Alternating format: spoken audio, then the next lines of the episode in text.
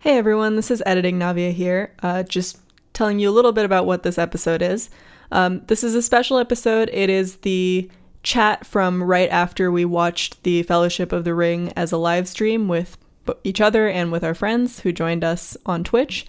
Thank you so much if you were there. We had a great time and we'll definitely be doing this for the other movies. So if you missed it, don't worry. You can join us for the next one. Um, season two is coming soon. We have been working hard on reading The Two Towers and talking about it. So we're excited to get that to you uh, pretty soon. But in the meantime, just so that you can hear our voices again, this is just a special episode about the Fellowship of the Ring movie. This is just as a disclaimer, a completely unedited episode. So if you hear some sound quality issues or us moving around or are wondering why our uh, quality has dropped off suddenly, that is because this is raw, unfiltered content. Um, it's here just for fun if you want to hear our thoughts about the movie right after watching it uh, for each of us some n number of times. So, hope you enjoy this, and uh, we will be back with season two shortly.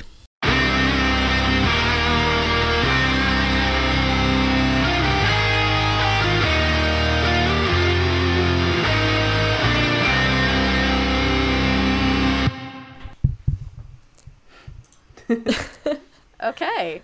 Well, hey, friends, if you're listening to this as a podcast or if you're joining us on our live Twitch chat, welcome, welcome. Uh, we just finished watching the Fellowship of the Ring extended edition, and now, in various degrees of intoxication, we're going to talk about it. You said that with so much judgment. Look, it's me. I think my default is slightly judgmental. Uh, I thought you were going to say your default is slightly intoxicated. well, I'm not going to admit to that on a like a live recording. Well, I'm slightly intoxicated. So. Yeah, this was really fun. I yeah, um, I was surprised. I was surprised by some of the the deleted scenes that I really liked. I really liked the I mean, I guess feelings were mixed about this, but that scene at the end um, that they have in the long edition of the movie where Aragorn and Boromir talk about Gollum following them. Mm-hmm. Mm-hmm. Yeah, feels good to have it in there. Just um, just because it's it's nice to be reassured that someone actually knows that Gollum is there, since he's very visibly following them. Yeah, but also I think like one of the only scenes that I think rounds out the relationship between Boromir and Aragorn, which we don't get a lot of in the in the original theatrical cut. I think I forgot like which scenes are extended because I've only seen the extended editions for so many watch for so many like viewings that I've done. So it was great to like hear again oh, which see, ones I were not I normally watch originally. the non-extended versions and so I definitely was Oh no aware of the extensions, but I also think I that this was gonna less. Okay, I sorry, our Wi-Fi just died. I'm sorry uh, if that affected you. What? No, no, we're all good. No, you're good. Yeah. What only... was the last thing you just heard? Uh, that you only watch the extended editions. Oh yeah, I was just I just said after that that it was great to hear again which scenes were extended because. Mm-hmm that definitely changes your impression of the movies. Yeah, for sure. And somebody asked in chat, which acting performance do you feel wasn't close to the character in the book, but you ended up enjoying anyway? And I, I feel like my answer for that is we spend a lot of time talking about how Aragorn in the movie is is like a I mean, admittedly not a particularly complex character, but is still likable in that he's a you know a, a nice attractive cookie cutter hero type. He does heroic things. He makes heroic speeches. He swings his sword around in a heroic way. Um, and man that's not aragorn in the book at least so far. Uh, and like i mentioned we're through the uh, first half of the two towers so we've seen him as much as we're going to get of him in the two towers. And you're getting a you're you like the Fellowship of the Ring. I feel like is in part it's like a big PR job on Aragorn just to get you invested in his character, because then in the in the Two Towers and Return of the King, it immediately starts to ramp up, right? Like his he gets he gets a status bump like in every single scene. Um, Yeah, it's like they're, like- king of Gondor. It's like they're like, I hope you're ready for this king to return. Yeah, right. Don't you like him? But it's not. It's not like they do in the books, right? Where they um, there's a lot of there's a lot of fuss made about how it's his destiny to be king again, and and it's sort of like you can like him or you can not like him, but the point is that it's his destiny to be king again. Um, not Yeah. king again, but like it's his destiny to to return to the throne of Gondor. Right. And in the movies, it's different. They're they're doing a they're doing a total. Um, I forget if the word snow job is good or bad, but if it's good, then that's what they're doing with Aragorn. in They this they want you to want him to be king. right. Yeah. Yeah. I think I'm Snow gonna go Snow job with is a deception or concealment of one's real motive in an attempt to flatter or persuade. Nope. It's to- Damn it. Well, I mean, it's like a cover up, right? An attempt to convince someone that something is true when it's not. So, Right. like the movies are attempting to convince us that Aragorn is a qualified leader, and we know from the books that that is not the case. Aragorn is very qualified at convincing people in the books that he has authority, which is exactly the thing that they don't play up in the movies. yeah. I think the character I'm gonna go with here to answer this question, I think Aragorn is like the first choice because, duh. But but uh, I actually think I'm gonna go with Boromir here. I I really like Sean Bean in these movies, and I know that that's controversial because he doesn't necessarily give Boromir the amount of complexity that's portrayed in the books. But like the more times I watch these movies, the more I'm just like, no, I get it. I get you, Sean Bean. Do- Yeah. And I think there's only so much you can do with like the um, like with the lines you have and the screen time you have, Totally, right? yeah. So, I think given the I think he screen doesn't- time he has, he kind of delivers on this character. yeah, for sure. he gives you a lot of investment in him for sure. Mm-hmm. I do I do still I do still have an issue with the way that the movies portray him. Um, or the movie portrays him as someone that's because I think it it by I mean, he'll appear for him- like 10 seconds in Two Towers. Right, that's true. And and actually the the retrospectives on Boromir in the next couple of movies are pretty they show him in a pretty positive light. But in Fellowship it's mostly it's mostly just making him seem really sus and I don't like that because like we've talked about on the pod, he has some he has some decent motivations for wanting the ring to go to Gondor. And it I think it's a much more interesting story when you consider uh, that as a serious proposal, right? That has that has merits. And in the movie they kind of gloss over that. Yeah. A serious and like uh, honestly quite non-selfish unselfish um proposal in the books. Like he's not in it for himself. He's very much always saying like, "Hey, Gondor needs this. Like Gondor is genuine and they are. Like they're genuinely struggling. They need some more firepower. Like they need some more support. Yes, they've been totally left behind by the by the rest of Middle Earth to the extent that like a fractured society or civilization can leave one part of it behind. Mm-hmm. They're they're Who would your pick be? mine, oh, sorry, go ahead. my pick. On, yeah, but finish your thought. well, yeah, like the, no, the uh, just that Gondor has been shafted. That's my thought. Um, Yeah. my for for character whose performance deviates from the books, but I still really like it. Um, yeah. I'd say Sam. Um, and it's it's a complicated one because I think that the the books, like we were kind of talking about, uh, they show you that Sam is Frodo's gardener and Frodo is his his employer, and they have a they have like a you know a, a, a hierarchical relationship where Sam does whatever Frodo tells him to do. And in the movies, it's a little bit more complicated. They don't they don't talk about that as much. In general, I feel like issues of class are not really talked about in the movies, or they really they're really played down. But with Sam and Frodo, I think that ends up working really well. Like it's nice to see them as friends, and it mm-hmm. gives like that's I think what they that's that's how the movies give room for Sam to develop as a character a little bit more. And Sean Astin is so likable, and and the last scene makes me tear up. Yeah. Honestly, more than Boromir's death. Yeah. I hate to say that. You know? but- And it's interesting because I think like the part of Boromir's death that always gets me, if like any part of it is going to get me, is the part where he's talking to Aragorn.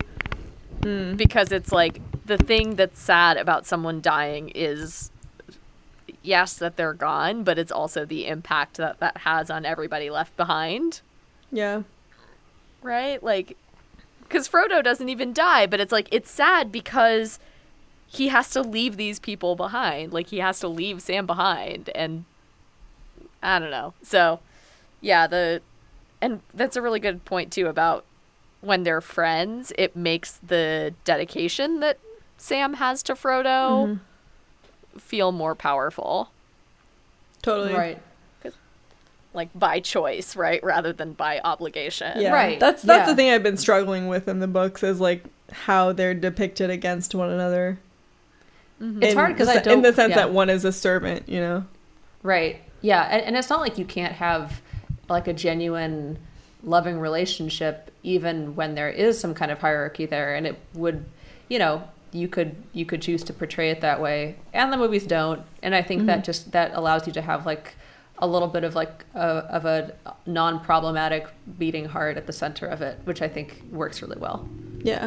you Yeah. just like them Ooh, next. So I want Yeah. I want to answer some more of these questions from the chat because we're getting some really good ones. yeah Shani, you, Um, you want to read the next one?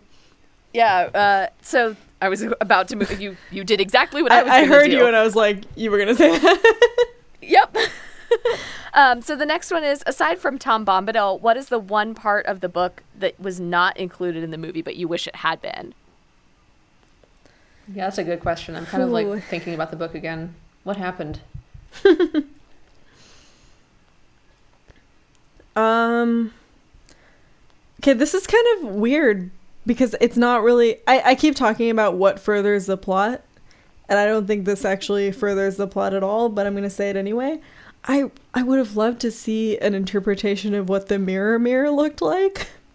yeah Um, for for anyone who hasn't read the books, the Mirrormere is this like, I guess this lake outside of the mines of Moria that is basically the magic of the dwarves, where you see the starlit sky in the lake at all times of day, and it's very vague what the magic of this lake is, and it's not not explained. not explained and it's not totally relevant to anything that happens but i i would have just loved to see a visual interpretation of it. I I agree. That's I was gonna I was gonna do this might have been a cop out answer, but I was gonna say not necessarily just Tom Bombadil, but all of their sojourn in the Old Forest for very similar reasons, which is that I think one of the best things about the Fellowship of the Ring is how Tolkien just drops in these these mystical landscapes that that deviate slightly from what we are familiar with in nature and then just does not explain them. It's not he doesn't find that to be particularly necessary. And i i wish they had included that in the movie partly because i think that would have completely changed what the movie was like. Um, to have to to to do a bunch of um, i don't know. Maybe i'm wrong here because i guess they, they do they do have like a few scenes in the movie where like they'll they'll drop like a a mystical place and they don't really explain it. But for the most part everything is supposed to seem very it's supposed to like look everything's sort of supposed to make sense. Like the the the civilizations and the places are supposed to make sense. And i i wish they made sense a little bit less. Yeah. Mm-hmm. I think for me, I'm torn between the answer of like, I get why they didn't. In- I, I think for both, I get why they didn't include it. But one answer I would say would be, as we talked about, not having the elves basically say we don't trust Gimli because he's a dwarf when they arrive at Lothlorien. And I get why they didn't include it because that would have added this layer of like moral ambiguity of oh they aren't just like the elves are good, right? Um and I so I see why they didn't do that. And also I would have loved to get that kind of complexity. I don't know if the movies would have been able to handle it well, but I would have loved to see that. The other answer that immediately came to mind is I would have oh, it would have been really cool to see like the horns Did not the right book Fellowship? not fellowship. it just said oh, in the movie. Okay, fine. I guess it was singular. Fine. So then, yes, for this movie, it would be Lorien, um, and it would be wanting Gimli to get that moment of like, yeah, like yes and Yeah. right, yeah, I- like yes, I, the elves are generally good and I would have loved to see some more complexity for the dwarves as a race in general. Well, in the in the in the movies, right? There's that moment where um, they're going into Lothlorien and they uh, they're discovered by the elf patrol, and then Haldir makes them like dig at Gimli, right? He's like, "Ah, you breathe too loud, ha." Um, and that's like that's taken as the that's that's how we're supposed to understand elf dwarf antagonism, rather than Yeah, and it doesn't even really read that way because it comes right after a Gimli line. It's like the punchline to a joke, right? Where Gimli is like, "Oh, you know, nothing's gonna." He says something like, "Nothing is gonna sneak up on me in these woods," and then immediately the elves pop up with their arrows all pointed at him, Yeah. and then Haldir is like, "Oh, you breathe so loud that like." Anybody would know you were here, right? right, But it, yeah, and the implication because is, it's a punchline. Yeah, right, right. The like the vibe that we're supposed to get from that is like, oh, you know, like uh you, you know, why can't these why can't these civilizations just get along? Why do they have to make it hard on us by arguing in front of us? Well, and I mean, then you go on. Like, I feel like Gimli is the punchline of the joke in that moment, but then you go on to see him act like incredibly honorably in every con- consecutive scene with the elves, and then you're like, who is supposed to be? Yeah, what's he doing? You- Oh, Yeah, Well, and I think that punchline only happens in the movies. I don't think it happens in the book. yeah, So like they took all of that like yes, he does act very honorably and he's very sort of like yes, he gets frustrated, but then he responds with quite a lot of like dignity and restraint and they turned it into a a punchline. Yeah. Right. So Right. Yeah. Actually, Aragorn in the books, I think, is being more hostile towards the elves, um, and and Gimli kind of walks it back, which is interesting. Um, The last thing I think I I, I want to get to other questions, but the last thing I think would have been cool to get in the movies. Um, uh, oh man, I knew what I was going to say at the beginning of the sentence. God damn it. Um, oh, you know, I, I remember now from 10 seconds ago. The At the Council of Elrond in the. Um, at the Council of Elrond in the books, you learn that a lot of people are there uh, not because they've been summoned by Elrond, but just because they've heard this is happening and they just have some questions about other issues that they've never gotten resolved. Like a lot of people are just curious what happened to Balin's troop of dwarves that set out yeah. from the Like Lonely Mountain a long Glóin is ago. there, right? Yeah, yeah, right. Glóin is there, and he's like Ca- casual drop of how we think Glóin should be pronounced, but yeah, Yeah, just so you know, if you don't do it that way, it's it's thought crime. I I like the I like that that in the books because you realize just how fractured this place is and how nobody really knows what other people are doing and just and you also get that sense with like other moments in the books where um, different characters will encounter each other for the first time and go oh i didn't realize that like your kind of people even was a thing right. i thought that you were a myth Yeah. All right. I think this might be our last question so that Wanda can get to bed at a reasonable hour and then maybe we'll do like one quick fire round. um, if Frodo didn't take the ring to Mordor, who in the Fellowship would have been the best choice of ring bearer and who would have been the worst? Ooh, I like this Fight. question. Uh Okay. I think Best Gollum's uh, choice? got a pretty good track record so far. Gollum has done mean, only we all talk- only Gollum is not in the Fellowship. We got to pick mean, someone he's in the kinda- Fellowship. He's not in the fellowship, but he's in the book. No. Oh, okay, fine. From the actual fellowship. Okay, best Sam. Uh worst I'm going to say I know Boromir is the obvious choice here, but I'm going to say Gandalf.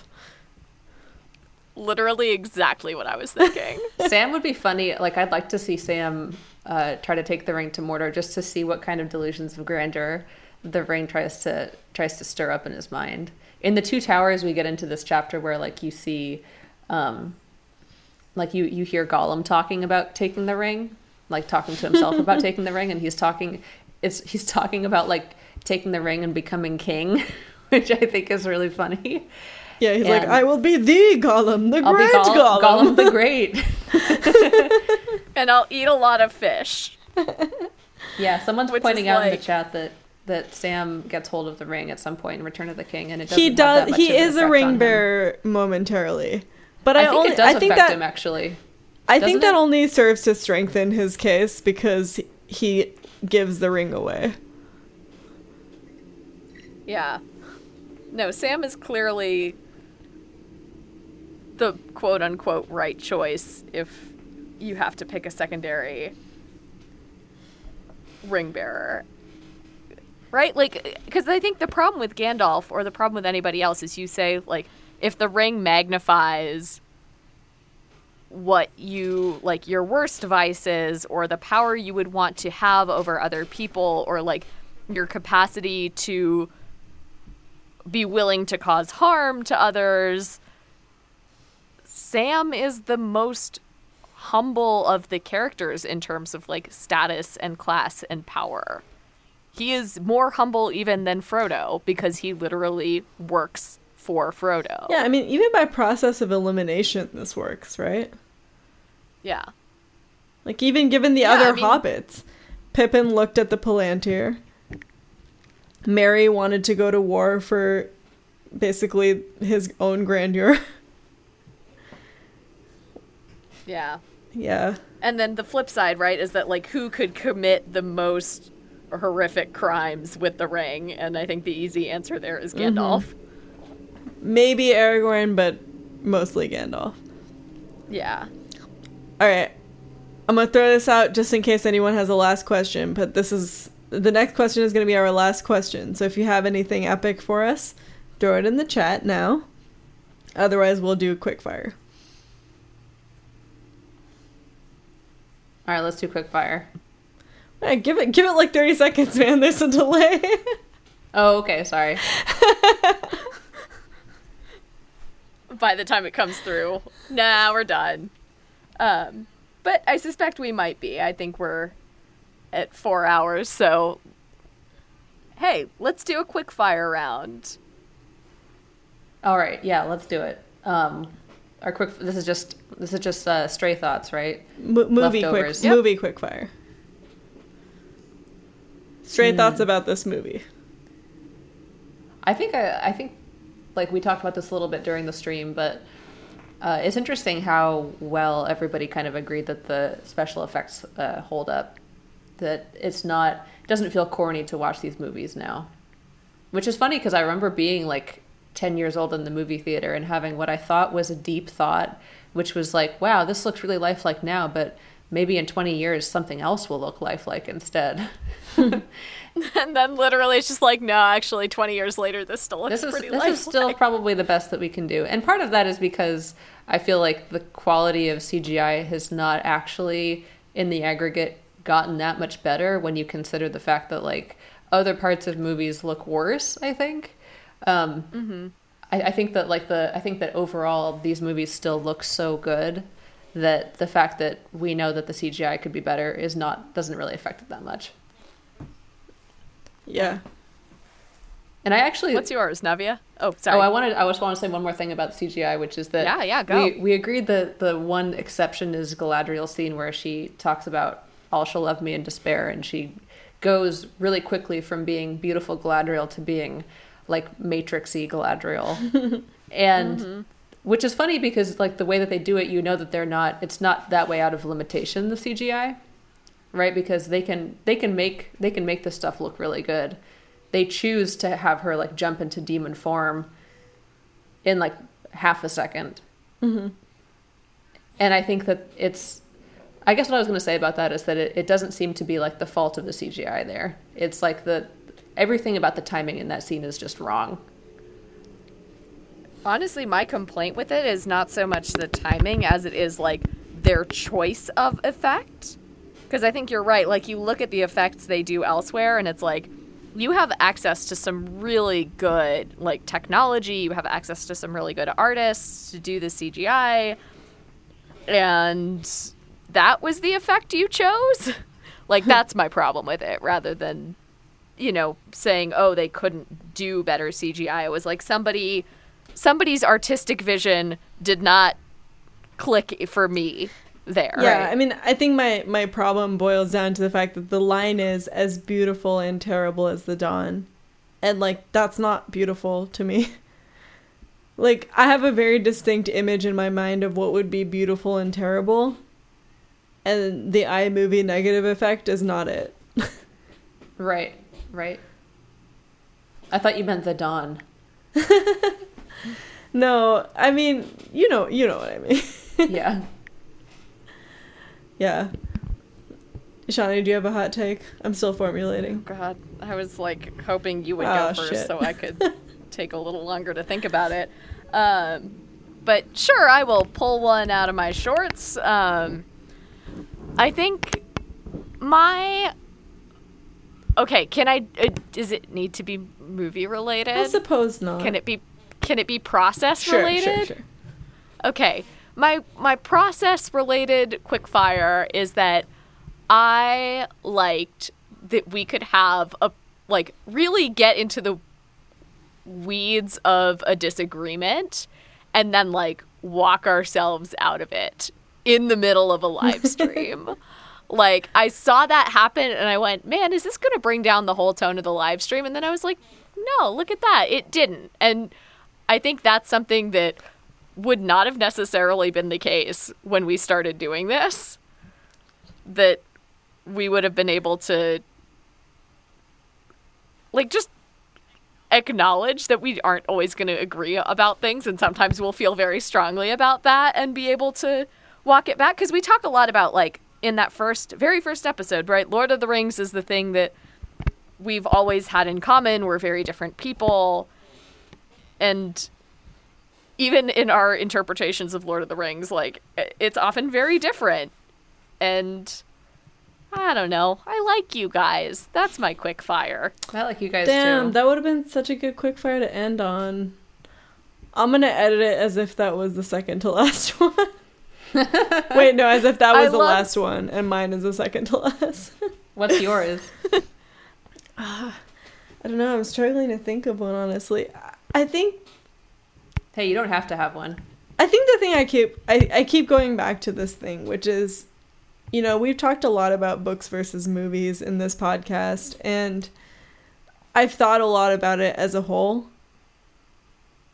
And I don't think it really matters in the end because this series is something that I just have no problem coming back to. Like, whether it's the mm-hmm. books or the movies, I mean, realistically, I watched Fellowship like two months ago. And this was just as interesting and exciting as that watch and every watch before that and my first watch of it. And i can't really think of another movie that that holds true for or another series i guess i'll say that that holds true for because i think it's going to be true for all of the other movies as well and i think that's like what sets this this series apart for me is that no matter what happens, I keep coming back to it and it I keep finding new things to talk about. And I have a hard time saying that for anything else. So I probably had a lot of quick fires, but that's maybe the one I'll leave you with is that I love this series so much. That's the quickest fire of all. It's so quick. it's so fire. All right. I'm glad that I'm glad that we've like we've got some good thoughts about it out, like some positive thoughts, because I feel like we were just kind of riffing and dunking in the during the live stream. Yeah, again, But I really, really hope do, like, nobody love was watching movies. this for the first time because please go watch this movie for real if you were. Yeah. this is not about that. I, I doubt it was anybody's first no, time. I doubt that real. also, but it, just in case, please go do this for real. And also, like, we only dunk on this movie on these movies because we love them, right? Mhm. Yeah, I mean, we wouldn't be doing this if we didn't like them. Yeah. So, Well, I guess we will leave you with thank you so much for joining us for this stream and thank you so much for if you if you are a listener for listening to our podcast. I hope you love this series as much as we do.